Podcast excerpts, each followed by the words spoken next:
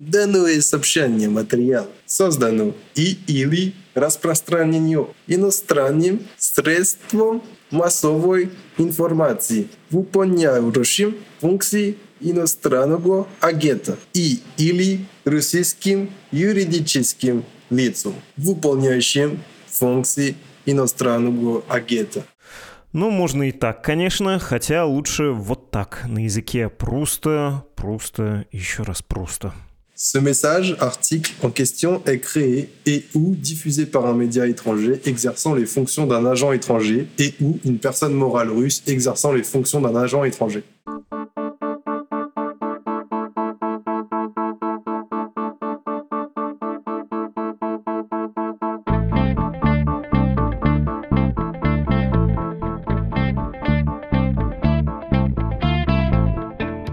Кто начитал эти объявления об иноагентстве, почему то с прононсом, то прямо на французском, как повелось, расскажу в конце выпуска. А сейчас займемся основным делом. Ну, во-первых, как всегда представлюсь, вы включили подкаст «Что случилось?». Он посвящен новостям, которые долго остаются важными. Меня зовут Владислав Горин, и скоро здесь появится казахстанский политолог Дасым Сатпаев. В это воскресенье, 5 июня, в Казахстане пройдет референдум об изменении Конституции. Новый президент страны. Ну, как новый? по казахстанским меркам новый. После трех десятилетий правления Нурсултана Назарбаева еще 10 лет любой президент будет казаться новым. Ну так вот, нынешний глава страны Касым Жамар Такаев практически завершил процесс изменения системы власти под себя. Как именно это произошло, по какому пути движется Казахстан и чему все это может научить Россию, страну политически довольно похожую на своего юго-восточного соседа. Скоро начнем, но сперва пусть прозвучит один знакомый и многими любимый голос голос литературного критика «Медузы» Галины Юзефович. У нее теперь новый подкаст на «Медузе», он называется «Предисловие». В этом подкасте Галина говорит со своими гостями о том, как изменились читательские привычки с началом войны и что читать сегодня, чтобы найти объяснение происходящему или наоборот, сбежать от реальности в книге. В первых выпусках были политик Юлия Галямина, экономист Константин Сонин и актер Артур Смоленинов.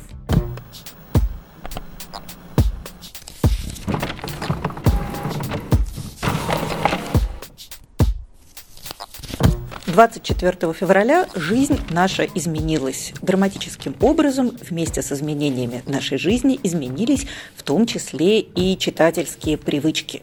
Кто-то зарылся в книги, кто-то, наоборот, забросил чтение, кто-то может читать только мемуары, кто-то ищет в книгах объяснения происходящему, а кто-то, наоборот, хочет спастись, спрятаться, убежать в другой, максимально не похожий на нас книжный мир.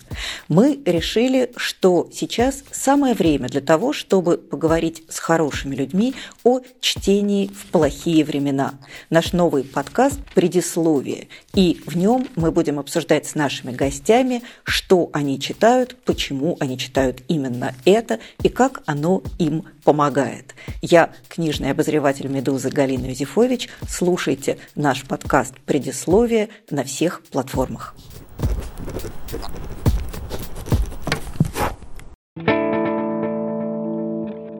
Кандидат политических наук Дасым Сатпаев с нами. Здравствуйте, Дасым. Да, здравствуйте. Может быть, немного рано нам с вами говорить, потому что референдум об изменениях в Конституции Казахстана еще не состоялся, но простите мне мою северную лесную иронию, мне что-то подсказывает, что на ваших просторах, примерно как на наших, исход, в общем-то, уже решен этого народного волеизъявления, и, в общем, можно поэтому сейчас уже поговорить про политическое настоящее и политическое будущее Казахстана. Давайте, может быть, начнем с недавнего недавнего прошлого, потому что январские события, протесты, стрельба, подавление, появление войск ДКБ и их э, стремительный выход, это все было ярко, но потом случились события, которые сместили фокус внимания. Я, конечно, говорю про войну в Украине. Что произошло за это время, за эти месяцы, когда россияне от Казахстана отвернулись немножко в другую сторону? Но на самом деле вы действительно правы. То есть январские события — это был такой мощный Рубикон, через который прошел Казахстан. Очень много вопросов до сих пор остается. Кстати, буквально недавно неожиданно всплыл как подводная лодка первый президент Назарбаев, который дал интервью. О, я с удовольствием его поцитирую, я себе сделал выписи. Да, который тоже там упомянул январские события и с таким видом святой невинности заявил о том, что как бы сам в ожидании того, чтобы узнать, кто за этим всем стоит, кто инициатор. Хотя, в принципе, в Казахстане, если вы спросите, большинство казахстанцев, многие будут показывать сторону как раз ближайшего окружения первого президента и членов его семьи. Вот. Но в любом случае, январские события, как бы, с одной стороны, для Тукаева создали определенную политтехнологическую возможность, чтобы активно раскручивать себя в качестве человека, которого уже никто не контролирует. Тем более сейчас вы видите, что он э, также начинает активное давление на некоторых представителей Назарбаевского окружения. Уже были арестованы некоторые даже члены семьи первого президента. Я думаю, что это только начало. Даже если посмотрите на интервью Назарбаева, я там увидел такой интересный тезис касательно его родственников, где он заявил о том, что не будет никого защищать, ну, если будет доказана их вина. То есть возникает такое ощущение, что после референдума сезон охоты Тукаев откроет уже более широком масштабе на всех остальных. И здесь, кстати, есть очень важный момент. Он как раз после января это и начал. То есть посадка Карима Масимова и тех, кто непосредственно участвовал в январских событиях, это был первый этап. Потом идет арест бизнесменов и родственников первого президента под лозунгом борьбы с коррупцией. Я думаю, здесь есть тоже важная задача для Тукаева до следующих президентских выборов э, постоянно подкидывать общественности вот эти новости и события, чтобы поддерживать свой имидж как человека, который что-то меняет.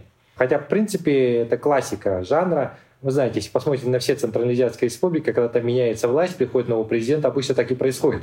Только в Казахстане это все наложилось на, скажем так, вот такой активный политический процесс, на большой рост протестных настроений в обществе. Тукаев это понимает. Поэтому ему необходимо постоянно, скажем так, создавать определенные информационные поводы, чтобы та часть его сторонников, которая у него есть, считала, что, в принципе, вот пришел человек и что-то меняет.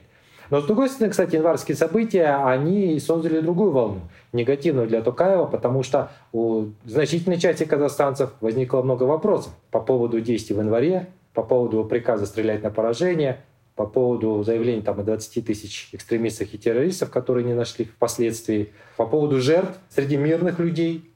Буквально был на пресс-конференции общественного фонда «Кантар», его организовали бизнесмены и юристы для того, чтобы оказывать юридическую помощь родственникам жертв вот этих январских событий, погибших среди мирных граждан Казахстана. И вот было заявлено, что до сих пор на официальном уровне создаются всякие препятствия, чтобы докопаться до истины, скрываются истинные виновники и так далее. То есть идет какая-то попытка затянуть этот процесс, не открыть все карты, вот, и так далее. То есть, естественно, что эти январские события, они вот в этом плане для определенной части граждан Казахстана создали образ Тукаева как человека, который, скажем так, получил свой женаузень как когда-то было у Назарбаева в 2011 году. И плюс к этому другая часть считает, что введение УДКБ в любом случае сделало Тукаева неким таким заложником все-таки Кремля, хотя в последнее время он пытается всеми силами показать, и освободиться от этой репутации. Не хочет, чтобы его позиционировали как Александра Лукашенко, которого Путин когда-то поддержал в 2020 году. То есть понятно, что Тукаев как дипломат всеми силами пытается продемонстрировать, что он не настолько завязан на России, но в любом случае ему об этом постоянно напоминает. Если вы помните эти скандальные провокационные заявления Тиграна Киосаяна, которые были в том числе озвучены в адрес руководства Казахстана с намеками и напоминанием о том, что вот когда-то мы вам помогли,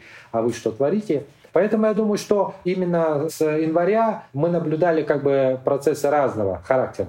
С одной стороны, Тукаев всеми силами сейчас пытается укрепить свою легитимность и репутацию человека, который пришел что-то менять реформировать, тем самым пытается, скажем так, получить поддержку тех сторонников, которые у него есть. А с другой стороны, его репутация, имидж была подмочена после января, и маховик до сих пор раскручивается, потому что вопросы висят в воздухе, ответов на них нет.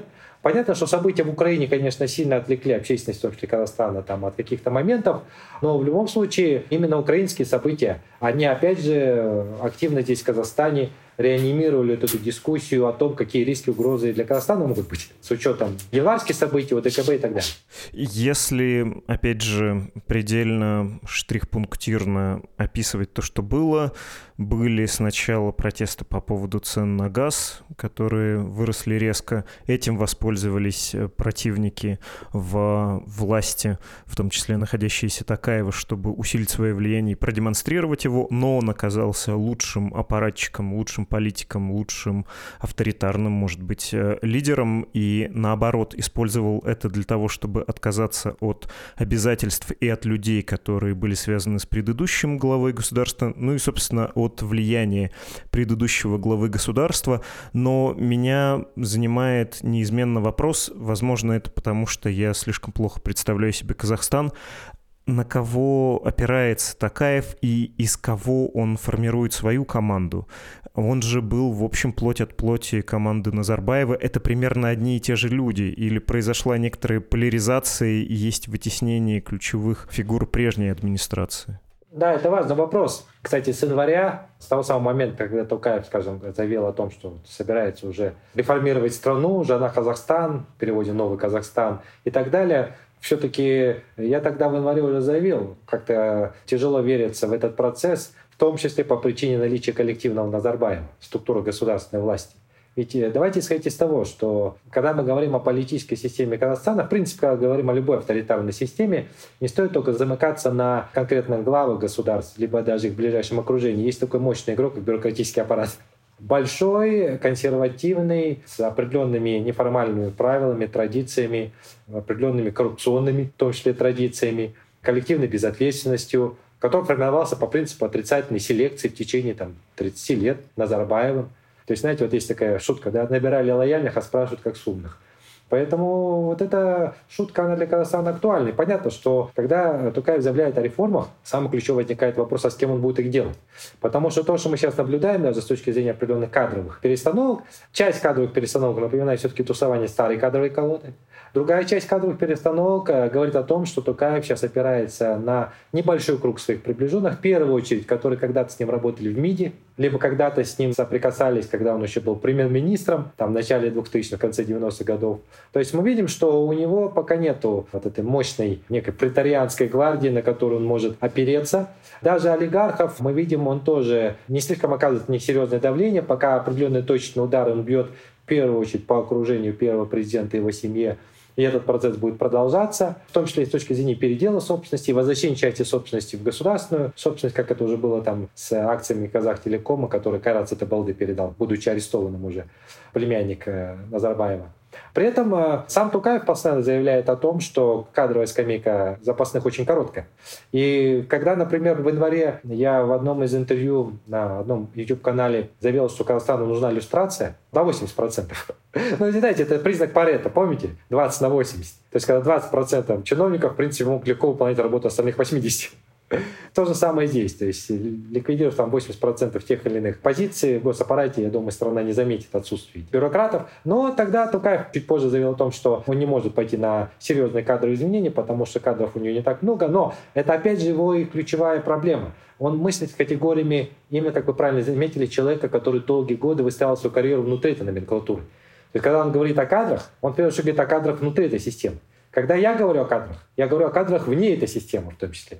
То есть это в том числе люди, которые представляют, например, там малый, средний и крупный бизнес. То есть те бизнесмены Казахстана, которые, в принципе, не олигархи, но доказали своей работой, что могут создавать те или иные компании, создавать рабочие места, вести более-менее честный бизнес, то есть имеют определенные навыки, опыта работы. Я, например, категорически всегда был против того, чтобы Министерство национальной экономики, вообще наш экономический блок возглавляли люди, которые никогда не работали в поле. Теоретики, пускай с западными дипломами. Вот эти теоретики часто доводили страну до очень таких печальных последствий. Второй момент – гражданское общество. Вот даже эпидемия коронавируса последняя очень хорошо показала, кто в первую очередь консолидировался, кто начал активно помогать людям, кто начал активно собирать деньги, участвовать в тех или иных проектах. Это гражданское общество. Бюрократический аппарат оказался в состоянии оцепенения и бездеятельности. Был даже момент месяца без власти, назовем это так, вот в 2020 году.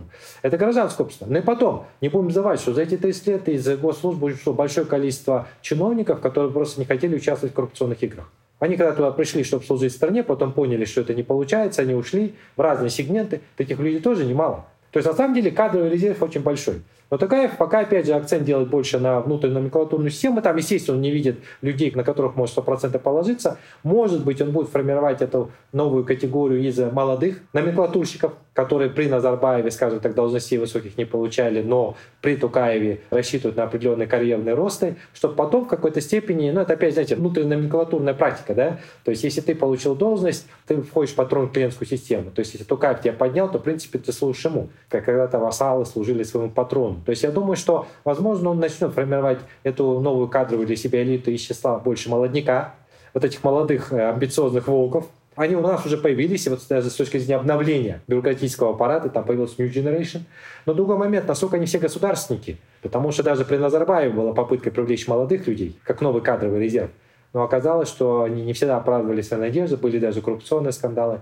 Поэтому, да, команды у Токаева пока нет, Саакашвили, он мне напоминает с точки зрения наличия этой команды реформаторской. И даже вот э, у Зеленский когда-то пришел к власти, уже имеет эту команду определенную. Вот э, Токаев пришел к власти практически с очень ограниченным кадровым резервом. В первую очередь, повторю, из МИДа и из того небольшого круга людей, которым лично доверяет.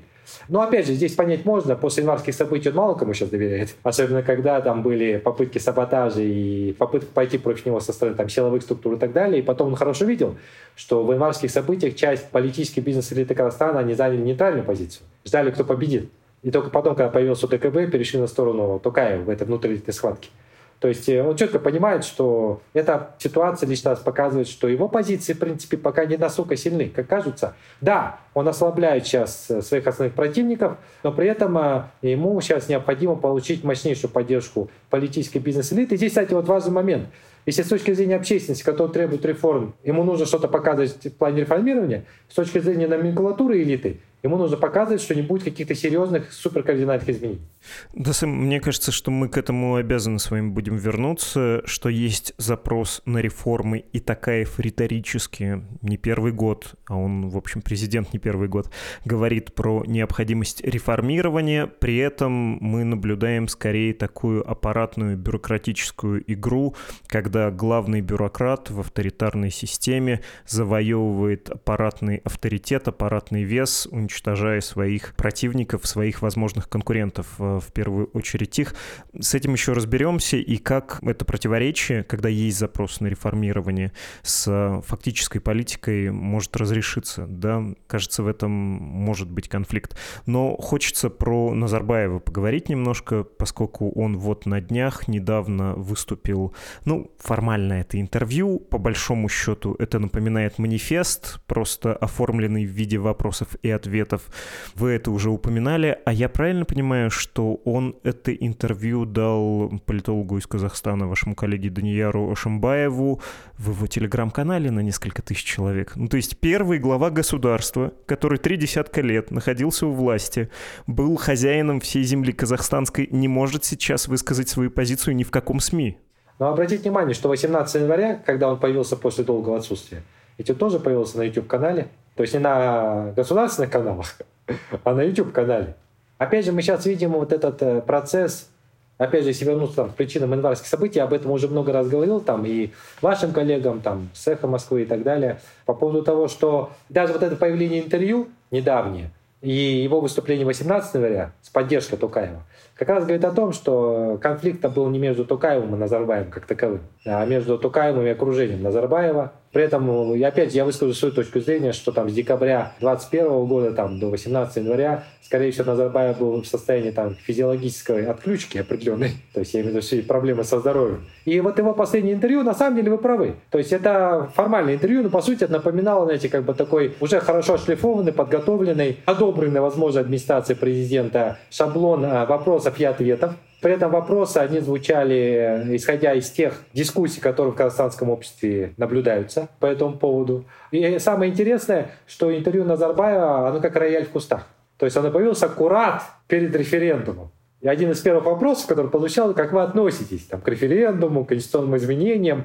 И, естественно, Назарбаев заявил о том, что он поддерживает, да, он считает, что Конституция ну, так, не железобетонная, нужно менять, что он Токаева всегда поддерживал. То есть основная, головная вот существенная часть интервью была впереди поставлена.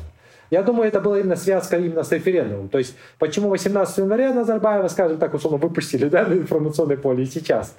Токаеву опять важно показать, что не было некого госпереворота, то есть он власть не отнимал, власть ему передали, была попытка госпереворота со стороны некоторых представителей элиты, которых сейчас наказывает, и эта чистка будет продолжаться. Предыдущий президент его поддерживает. При этом понятно, что гарантию безопасности давал не только Токаев, но и Путин после введения УДКБ. Но при этом в интервью, опять же, мы видели интересный момент, что когда вот Назарбаев говорил своих родственников, по сути, сделав акцент на том, что, ну, как бы, если будут виноваты, то, пожалуйста, их судите. То есть выходит, что гарантия безопасности распространяется только на Назарбаева. И вообще возникает такое ощущение, знаете, что сейчас Назарбаева используют как э, некую часть политтехнологий Тукаева. То есть 18 января, как часть политтехнологии, вот вышел, поддержал, выступил, да, осудил. И сейчас то же самое. Поддержал, осудил январские события, что-то сказал по поводу родственников, то есть дал некий карт-бланш Тукаеву, продолжай там, если что. Вот. И, естественно, немножко себя обелил. По принципу, ну, царь все-таки был хороший, а вот бояре его были плохие. Потому что в интервью было четко это видно. То есть я много чего хорошего сделал, а вот если что-то было плохое, то это вот смотрите, с них и спрашивайте. Я могу цитату привести, у меня открыто это интервью. Нурсултан Назарбаев заявил, Январские события потрясли весь Казахстан. Как я отмечал ранее, целью этих организованных беспорядков и атаки на Казахстан было посеять хаос в стране и разрушить целостность государства. Произошедшая трагедия стала для всех нас уроком. Важно выяснить, кто стоял за организацией всех этих погромов и убийств. Уверен, что следствие даст ответ на этот вопрос. Необходимо разобраться, почему соответствующие правоохранительные органы не знали или не хотели знать о готовящихся по всей стране беспорядках. На тот момент для меня было важным оказать всецелую поддержку нашему президенту а не реагировать на различные слухи и домыслы. Я передал ему полномочия председателя Совета Безопасности страны. Именно решительные действия президента и предотвратили худший вариант развития событий. Ну и еще из другой части. Много лет мы строим в Казахстане правовое государство, его основополагающим принципом является то, что закон един для всех. Если кто-то из моих родственников за моей спиной воспользовался моим именем как прикрытием для нарушения закона, то они должны понести соответствующую ответственность. Ну, в общем, это звучит, когда давайте договоримся о каких-то границах и для моей пенсии, что ли, для моих ближайших родственников о каком-то правовом и материальном обеспечении. Я хотел бы еще тоже поговорить немножко про референдум, накануне которого появилось э, вот это интервью, накануне которого мы говорим. Почему он важен-то для Такаева? Можно ли говорить об э, институционализации власти в Казахстане или нет? Все-таки то, о чем мы с вами говорили, Такаев просто подстраивает бюрократическую систему под себя, пока чувствует при этом, что ему, ну да, нужна какая-то опора на общество, поэтому да, проведем референдум. Я тут не могу быть, наверное, скептичным. В моей-то стране президент э, ни разу не проводил референдум. Путин ни одного общенационального волеизъявления не слушал, не спрашивал ни о чем народ. Были региональные, там, об укрупнении регионов или о присоединении или интеграции в российскую систему отдельных территорий, чеченский референдум, крымский референдум, при всех вопросах к ним, ну, в общем, да, зачтем, но чтобы по всей стране, чтобы о Конституции спросили, нет. У нас последние поправки не были проведены референдумом, это было голосование, и без него, в общем-то, парламент уже все принял. Такаев зачем это делает, зачем проводит? Да, вы правы. Ну, отличие Казахстана от России состоит в том, что как бы у нас исторически это уже второй референдум по Конституции. Первый референдум был в 95 году. И, кстати, инициировал Назарбаев. И после этого была создана и создавалась активно вот эта авторитарная система, так называемая суперпрезидентская система – Токаев сейчас решил провести референдум по нескольким причинам. Во-первых, январские события, ведь они же показали не только внутриэлитный конфликт, на что делает акцент вот сейчас руководство страны, но если вы помните начало январских событий, митинги, демонстрации, выступления, там, женовозения и так далее, ведь лозунги были политические.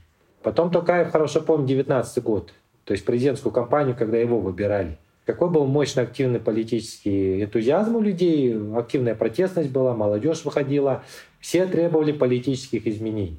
Часто звучали выбор Насякимов, создание парламентской республики, создание системы держки противовесов и так далее и тому подобное. То есть, э, естественно, что для Тукаева сейчас важно, раз он заявил там, о новом Казахстане, в рамках вот этой упаковки некую начинку предложить, то, что, ребята, вот частью нового Казахстана будет изменение в Конституции и референдум как один из механизмов. То есть для него это часть его рекламной кампании перед предстоящими президентскими выборами. Понимаете? То есть, по сути, референдум — это репетиция президентских выборов Тукаева, которые состоятся рано или поздно. То есть для чего? Во-первых, его раскручивать как некого реформатора. Если вы посмотрите на официальные каналы, этим сейчас активно все занимаются. Новая республика, новый Казахстан, закроем страницы, откроем новое что-то и так далее. Вторая задача референдума – это прикладные задачи. Это протестировать работу местных органов власти в новых условиях перед выборами. То есть как они будут работать. Потому что референдум только мини-голосование. Насколько они лояльны и будут ли обеспечивать электоральный механизм? Да, да, да, да, да. И как будет вообще работать механизм, да, голосований, стоит ли использовать административный ресурс, самое главное, будет ли работать административный ресурс, как раньше, и так далее, и тому подобное. Понимаете, такой тест-драйв должен быть. Вот. И третий момент э, – это промониторить общественное мнение. Потому что, вы знаете, есть официальные цифры, часто красивые, есть неофициальные. Вот неофициальные цифры, которые будут э, анализированы, они должны четко показать. То есть насколько Тукаев воспринимает население в качестве человека, который что-то действительно меняет, либо его не воспринимает. Поэтому, кстати, обратите внимание, сейчас, э, если посмотрите там даже на казахстанскую информационную повестку, что власть делает? Она сейчас активно создает информационную волну, чтобы увеличить явку. Там нужно свыше 50%, чтобы пришло избирателей, а чтобы поправки были приняты, более 50% из пришедших должны проголосовать. То есть почему явка им нужна? То есть, во-первых, э, сесть они не хотят. Я так понял, только пока активно административный ресурс использует, это было бы слишком в лоб.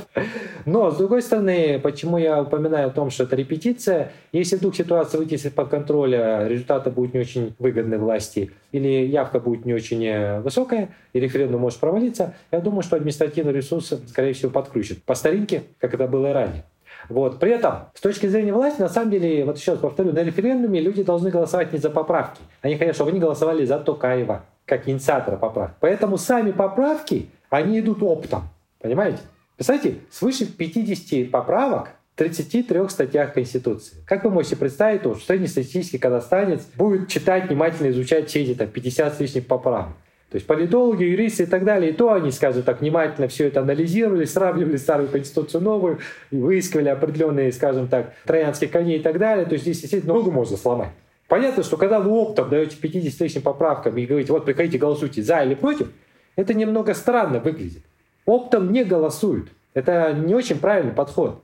Потом, опять же, вот в Казахстане большой спор по этому поводу идет. Условно, там из этих там, 50 тысяч поправок мне условно нравится 5, ну, 10 потолок, а остальные не нравятся. Что с ними делать? Как голосовать? То есть где тут вопрос именно демократичности? Понимаете? Поэтому э, выходит, что здесь как бы, вот опять же, сам механизм этого референдума, он скомканный. Поправки оптом, а, не слишком активно обсуждались, если обсуждались только на площадках, аффилированной с властью. Очень все быстро, то есть дается месяц. Что, в принципе, могло быть альтернативой? Я думаю, принятие только новой Конституции. Вот условно, предложили бы новую конституцию, дали бы больше времени, активную дискуссию бы начали, четко людям разъяснили бы, в чем отличие. А то получаете квест. Понимаете, это квест по поправкам. Реально, без подготовки вы этот квест не пройдете на самом деле. И естественно, что власть, она, когда активно пиарит сам референдум, образите, активная реклама идет референдума. Сами поправки по отдельности, они активно не рекламируются. Да, что-то заявил Тукаев, что-то говорят там отдельные его представители, но не слишком. В основном все призывают, приходите на референдум и проголосуйте. А это, опять же, подается под э, лозунгом «Мы избавляемся от суперпрезидентской системы, и создаем президентскую республику сильным парламентом, подотчетным правительством. Но по факту, если эти поправки внимательно изучить, на самом деле президентское доминирование никуда не исчезает. Это те же самые яйца, только в профиль. То есть, опять же, тему яиц вспомнить, возникает ощущение, что Тукаев хочет сделать яичницу, не разбив все яйца. То есть, одной как бы яичницу делать, с другой стороны, как бы не все яйца на это используют. Ну, в общем, очень похоже, очень знакомо на то, что происходило в России. И здорово, что вы объяснили, потому что, знаете, с этой стороны границы, если смотришь на Казахстан, думаешь, ну, вот даже там, после многолетнего пребывания одного лидера, какие-то перемены начались, и вот новый президент обещает реформы, проводит референдум, а не как у нас, черти что, по поправкам. И может возникнуть ложное ощущение, что это не строительство нового персоналистского режима, не подстраивание, точнее, да, после ухода предыдущего главы, а как раз институционализация. Но, боюсь разочаровать, кажется, казахстанский политический режим не зря так похож на российский политический режим. И этот референдум конституционный — это де-факто освобождение, окончательное освобождение от Назарбаева. Он меня не назначил, я больше не преемник. Вот я получаю легитимность благодаря вашему волеизъявлению. Ну, а дальше все уже под звездочками, мелким шрифтом насчет э, того, какого качества будет это волеизъявление. Но в целом это примерно в эту сторону. Я прав? Да, то есть э, некий политический символизм здесь присутствует. Вот условно там Назарбаевскую конституцию приняли в 95 году тоже по референдуму. И вот мы закрываем этот период другим референдумом 2022 года и принимаем уже как бы конституцию второй республики. Это, знаете, французскую политическую аналогию хотят ввести, хотя если покопаться в истории, там вторая республика на самом деле с демократией не была сильно связана. Но опять же, здесь хотел бы подчеркнуть, что для Тукаева кардинально важно, особенно после январских событий, то своих президентских выборов сохранить в стране политическую стабильность. Понимаете? То есть и сам референдум, и вот эта активная политтехнологическая пиар-работа по Второй Республике, все это в какой-то степени попытка убедить общество, что вот-вот что-то будет меняться. И это, кстати, касается не только политического сегмента. Если брать социально-экономический сегмент, здесь тоже есть очень серьезная проблема. Рост социальной напряженности никуда не делся. Вот у нас цифры разные звучат там по количеству безработных, там 2 миллиона безработных, Всемирный банк говорил 2 миллиона бедных – кстати, жесткие санкции против России, они же тоже бумерангом бьют и по Казахстану, и по казахстанскому бизнесу. То есть разные прогнозы звучат, что летом и осенью это аукнется, что может быть и сокращение рабочих мест, и закрытие каких-то бизнес-структур, особенно сильно, которые были взаимосвязаны с российским экономическим полем и так далее. Естественно, что кайф это понимать. Поэтому, кроме, скажем так, политических обещаний по реформированию, он активно сейчас заливает деньгами социальный сегмент, социальную сферу из Национального фонда. Там чуть больше 4 триллиона тенге опять выделили.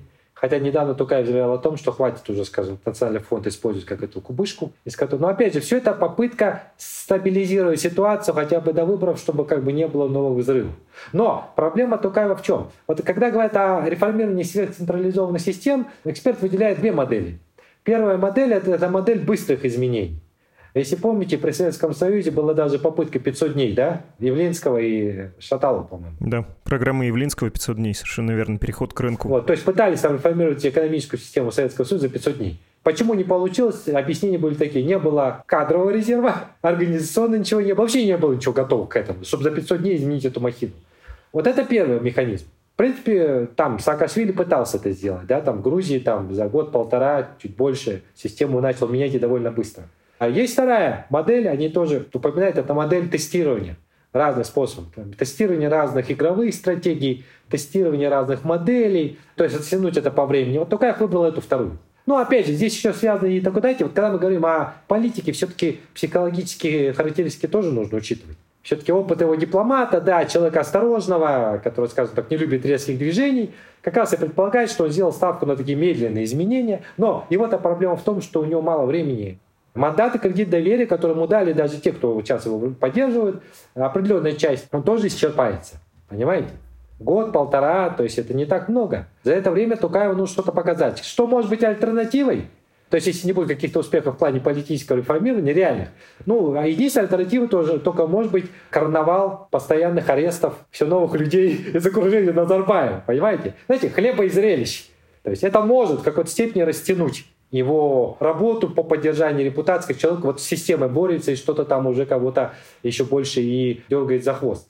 Ну, я понимаю, о чем вы говорите, но вы, как человек, который историю тоже изучал, вы и исторические книги писали тоже, вы же понимаете, что есть а, требования эпохи, и многие политики или самодержные правители, приходя, неважно каким образом, к власти, у них есть а, набор объективных условий, которые как бы диктуют им программу, э, с которой они могут справиться или нет. Эм, ну, не знаю, скажем, я бы про Назарбаева сказал, что его вот это растянувшееся правление, это было по большому счету временем формирования независимого Казахстана, и в целом он свою программу выполнил.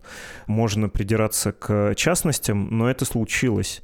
В случае с Такаевым сама история ему какую программу диктует? На повестке дня у него что? Реформирование Казахстана и создание там открытого общества, открытой экономики и так далее, или нечто другое? Вы как себе это представляете?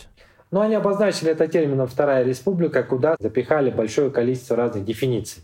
То есть это и борьба с социальным расслоением, то есть создание социально ориентированного государства, Это и формирование в Казахстане, скажем, как они заявляют, политического плюрализма и демократической системы. Хотя, еще раз повторю, сами поправки об этом не говорят.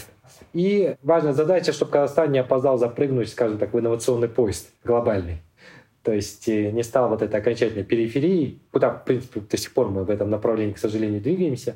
То есть, да, Тукаеву необходимо работать с двумя объективными реальностями, о них я уже говорил. Внешне — это общественная потребность, потому что чужих на праздники в жизни в Казахстане очень много. Да, вы правильно заметили, 30 лет независимости. Да, когда Назарбаева были определены границы, там стали формироваться определенные символы государственности, но при этом, э, если и была независимость, то была независимость элиты от общества полноценное. То есть э, создание Казахстана некое подобие акционерного общества было при Назарбаеве, где как бы акции были распределены среди его окружения и членов семьи. То есть на самом деле вот именно основная сложность Токаева состоит в том, а что он хочет предложить общественности. Но с другой стороны, вот события в Украине, они как раз, как это ни странно, реанимировали ту же самую дискуссию, которая была после развала Советского Союза. Что будет с Казахстаном? Сможет ли Казахстан сформироваться как суверенное государство? Не будет ли риски угрозы со стороны России в будущем? Как взаимодействовать с Россией? Не будет ли попытка восстановления такого мини-советского союза? Тем более, что как бы Россия реанимировала эту свою доктрину Брежнева при Союзе, которая была, доктрину ограниченного суверенитета, которая позволяет вмешиваться куда угодно во внутренние дела других стран. То есть, как это ни странно, сейчас вот вопрос о независимости Казахстана, он актуализировался еще больше – тем более, что вы говорили вот именно о Назарбаеве, который создал некую основу для независимости, но с другой стороны, он эту независимость и подсократил. То есть, когда Казахстан вошел в Евразийский экономический союз, например, мы потеряли часть экономического суверенитета и сейчас имеем определенные от этого издержки. Вот. Или Казахстан сохранил членство УДКБ, например. Это тоже интересный момент, если там, с прецедентами там, Центральная Азия, там, Узбекистан при Исламе Каримове когда-то в 2012 году приостановил участие. Очень многие забывают, что ДКБ это, это имеет другое название Ташкентский пакт, потому что Организацию коллективной безопасности создавали именно в Ташкенте когда-то, в 92 году. Но Узбекистан потом э, ушел из этой организации. Азербайджан когда-то там был в этой организации, в 99 году ушел. Это опять же говорит о том, что Казахстан при Назарбаеве, он где-то даже независимый суверенитет ограничил, что имеет свои последствия. И сейчас перед Тукаем стоят тоже вот эти вызовы. Что с этим делать, наследством? Поэтому, когда мы говорим о внутреннем переформатировании системы, экономической и политической, то здесь я вот вернусь к началу своего тезиса, который озвучил. Тукаева тяжело это сделать, потому что, с одной стороны, ему нужно себя позиционировать как реформатора, а с другой стороны, внутри элиты, как человека, который будет соблюдать некий статус-кво. Опять же, по принципу того, что команды другого у него нет, ему работать нужно с тем, кто есть, а те, кто есть, их тяжело отнести к э, демократическому полю или к реформаторскому полю. Понятно, что есть, например, тезис о том, что бюрократический аппарат Казахстана, вот недавно вот Алмаз Чукин, по-моему, экономист, интересный пост написал, что бюрократический аппарат Казахстана, в принципе, это как армия. То есть какую дашь установку, так он и будет работать. Возможно, так оно и есть, но я бы здесь немножко не согласился в том плане, что ведь армию можно тоже по-разному готовить и тренировать. Понимаете? Вот сравним там российскую армию украинскую. То есть она демонстрировала провалы и неэффективность свою из-за в том числе, возможно, и старых э, методов подготовки, и военных моделей, и вооружений. Другая демонстрирует больше успехов. Вот то же самое и с армией бюрократов. При Назарбаеве при отрицательной селекции тяжело было все-таки эту армию формировать из числа людей, которые действительно считали себя государственными, хотели поменять эту страну не для президента, а для страны. Нет сейчас такой армии бюрократов в Казахстане. Есть армия людей, которые, да, ждет указивки со стороны президента, но при этом главное, чтобы им ничего не было, если они будут делать имитацию. Во-вторых, ну что-то попытаться заработать в рамках реализации любых реформ и экономических программ. Ну и третье, нести коллективную безответственность и в какой-то степени как бы спокойно выйти сухими из любой воды. Понимаете, то есть именно вот проблема-то Тукаева состоит в том, что Назарбаев с нуля создавал бюрократический аппарат под себя и систему под себя создавал. Ему было где-то легче даже в этом плане. А выходит, сейчас э, Тукаеву по наследству пришла Назарбаевская система со всеми ее, скажем, издержками. При этом он тоже часть этой Назарбаевской системы. Не будем забывать, что и его часть восприятия мира также немножко осталась прежней. И поэтому я думаю, что вот как раз у него самая сложная задачка состоит в том, а что конкретно он хочет предложить в плане изменений страны. Вот интересный момент, что когда он недавно посетил Турцию, Тут же появились разговоры о том, что вот смотрите, как бы вот Кемаль Ататюрк хороший мог бы ролевой моделью быть для Тукаева. Ну, извините, история Турции о чем говорит? Кемаль Ататюрк провел реформу, опираясь на военных, на военную элиту. То есть вот, пожалуйста, даже у него команда была, что и позволило ему поменять очень сильно экономическую, политическую модель Турции и так далее. Опять мы возвращаемся к этой болезненной теме команды и отсутствия, скажем так, широкого слоя реформатов внутри системы. Так что проблем много. Понятно. Спасибо большое за объяснение и российского фактора, и вот этого процесса перенастраивания авторитарной системы под нового лидера, насколько это бывает непросто даже при превалировании, да, казалось бы, властного ресурса в руках одного конкретного лица. У меня есть два частных вопроса. Один от меня, а другой от нашего слушателя, и, если позволите, я их задам. Собственно, от меня много говорится про то, что, глядя на Казахстан, повторюсь, не чужой нам и в культурном, в историческом, в политическом смысле пример, многие говорят, ну вот пожалуйста, Путин, посмотрев на все это, никогда вообще не уйдет. Ну, не будем говорить, что он, наверное, и не собирался, но тем не менее, что это плохой урок для всех, кто живет в примерно похожих обстоятельствах, что ты, будучи автократом, не можешь уйти на покой, пусть даже ты вписан в Конституцию, пусть у тебя вроде бы неоставляемые посты типа Совбеза. Нет, Север Евразии — это не пекинские порядки, ты тут не можешь сидеть Дэн Сяопином, это не такая система, не институционализированная. Много раз сегодня произносил это словосочетание, но кажется оно важным. Тут все устроено абсолютистски и персоналистски. Тебя будут доставать периодически, когда им потребуется из ящика стряхивать нафталин и в довольно унизительной форме вообще-то публиковать твои манифесты, когда это потребуется в каких-то технических моментах, политтехнологических. И все. Ну, то есть ты утратишь э, практически все свое влияние влияние. Вам тоже кажется, что казахстанский пример, он подействует на многих, в том числе на Россию? Мне кажется, не только пример Казахстана. То есть, если условно даже взглянуть на Центральную Азию. Это очень интересная такая лаборатория. Политическая лаборатория, там очень много разных экспериментов с разными результатами. Каждая из стран Центральной Азии, она уникальна. То есть не надо как бы шкопом рассматривать как единое целое.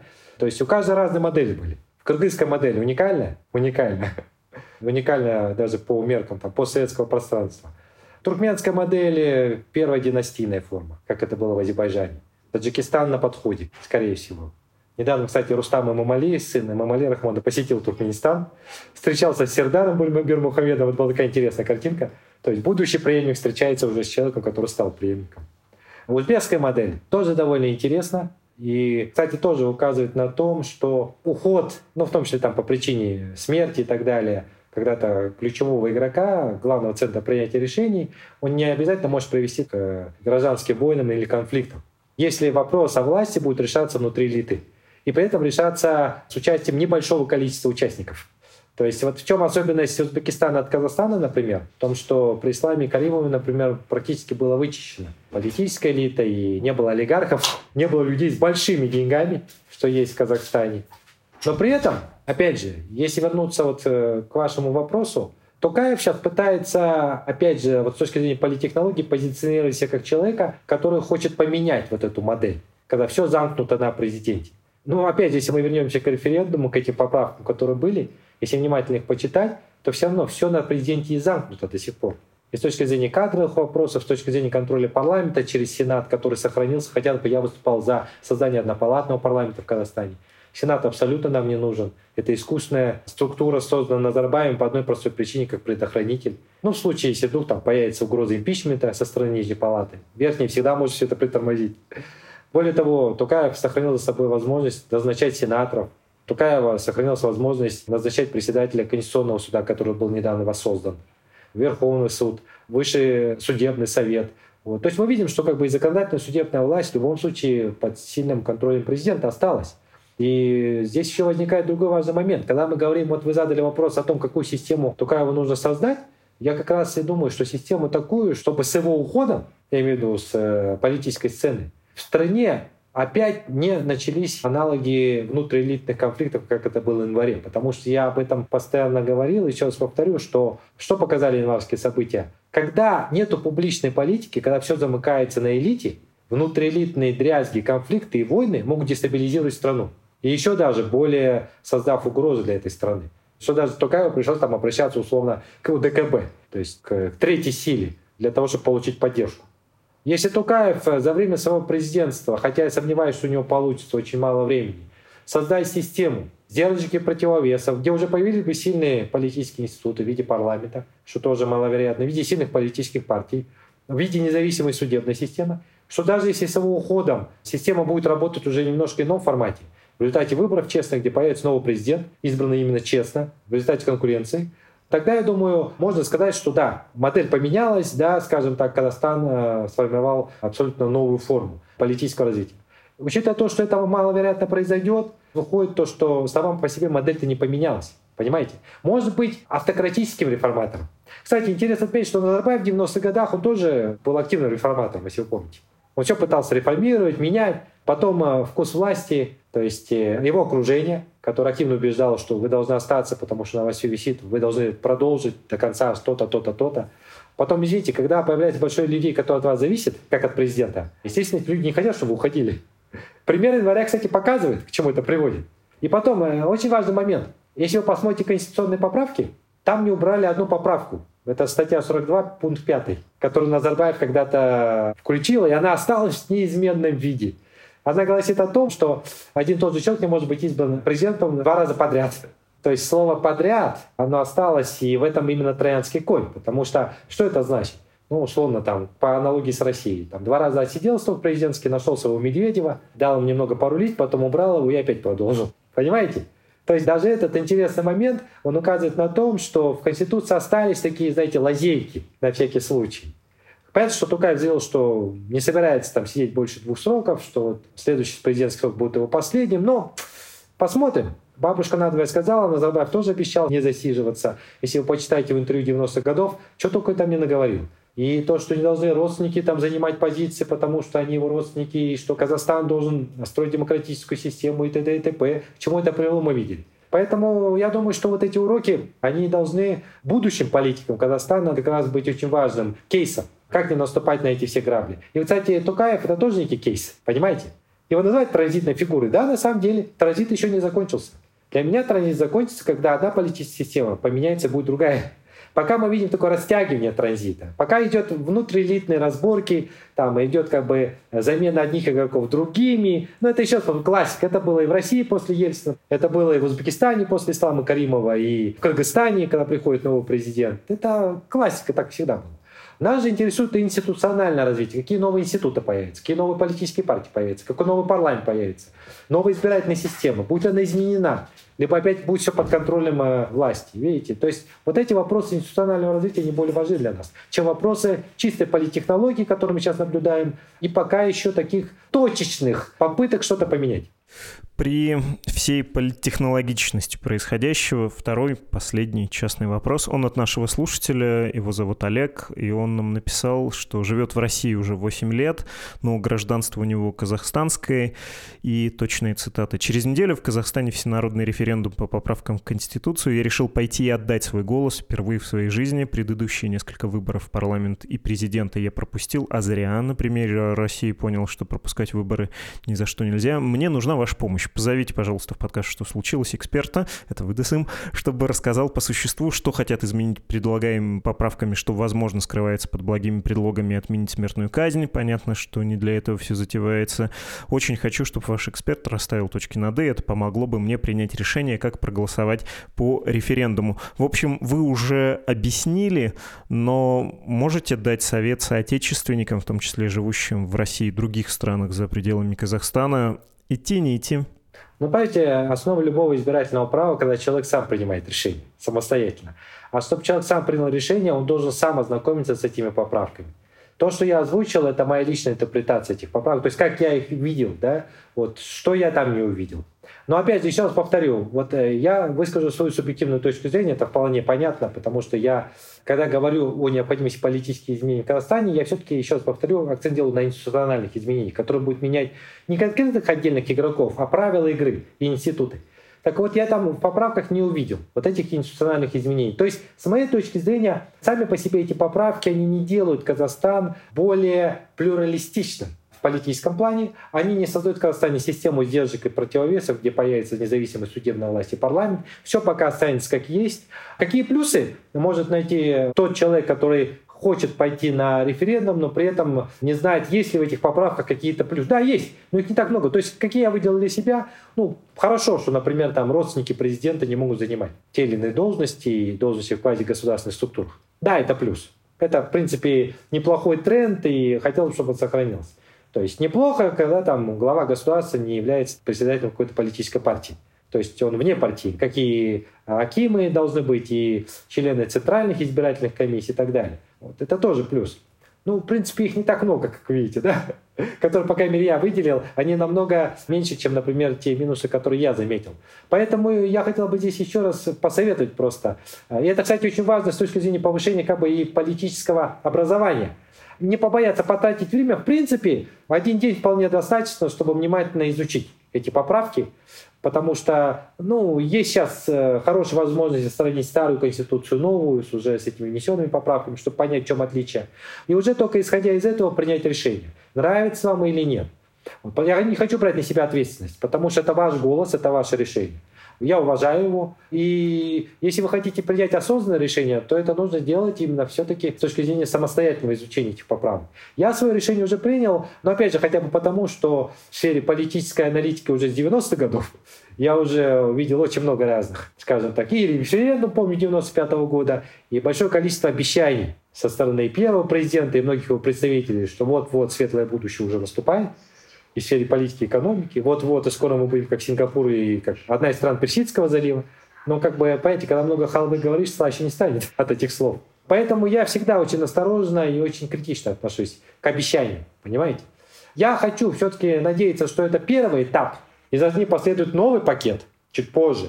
Тогда уже будет ясно, Будет ли это действительно серьезный подход, либо это все-таки будет еще раз просто попытка сделать яичницу, не разбив всех яиц. Но я еще раз хотел бы предложить все-таки поправками ознакомиться. Они не очень страшные, не очень сложные. То есть, в принципе, при желании вы сможете уже более конкретно принять решение, свое решение идти или не идти на референдум. Спасибо огромное, Дасым. Спасибо. Это был Дасым Сатпаев, политолог. Вы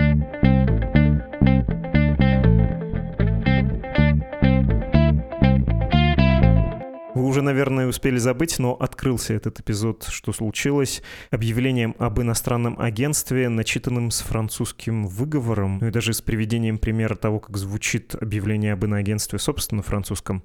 Вот секрет появления этой аудиозаписи. Нам написал наш слушатель Антон, и он сказал, что давно читает «Медузу». На его взгляд, это отличное издание с высокими стандартами и масса комплиментов. Про то, что «Медуза» держит планку даже выше, чем у французских СМИ. Все это чрезвычайно приятно читать. И мне, как всегда, неловко, так что давайте я процитирую, собственно, письмо Антона. Теперь, когда моя жизнь прочно связана с Францией, мне очень не хватает французской медузы. Безуспешно ее ищу последние месяцы. Мне ваш подкаст помогает оставаться в курсе важных новостей. Длится он идеальное время. Как раз хватает доехать на велосипеде, гибридным, конечно, из Версаля в центр Парижа. Ох уж ваши маршруты. Я продолжаю без зависти читать ваше письмо. Особенно ценю вашу способность обсуждать все сюжеты, даже самые сложные, объективно и спокойно, оставляя возможность аудитории самим решить, что думать и чувствовать. Этого, опять же, категорически не хватает в других СМИ. В общем, я бы видел команду «Медузы» через несколько лет, дающую мастер-классы по всему миру. Чтобы продолжить традицию объявлений про иностранного агента, мой коллега Рафаэль де Акиньо, который учит русский язык, начитал русский и французский вариант. Думаю, что что его очень замотивирует, если он услышит его в одном из подкастов. Надеюсь, что мой ежемесячный донат, среди прочих, поможет вам оставаться с нами надолго. Спасибо и до скорого. Антон Чередниченко из Global Dreamers. И вам спасибо, Антон, за добрые слова, за донаты, за то, что вы с коллегой отправили нам аудиозапись. Всем, кто хочет поддержать нас морально, адрес электронной почты подкаст собакамедуза.io. Всем, кто хочет поддержать нас материально, есть два адреса. Во-первых, с инструкцией на русском языке support.meduza.io. Во-вторых, с инструкцией на английском языке save.meduza.io. Это был подкаст «Что случилось?». Он был посвящен, как всегда, новостям, которые долго остаются важными. До встречи.